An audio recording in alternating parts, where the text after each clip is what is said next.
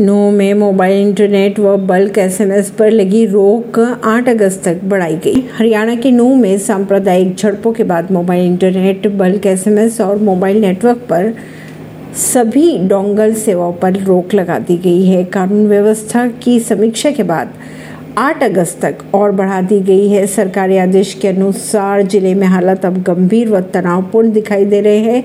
इससे पहले नू में 5 अगस्त तक की रोक लगाई गई थी। परवीनर सिंह नई दिल्ली से।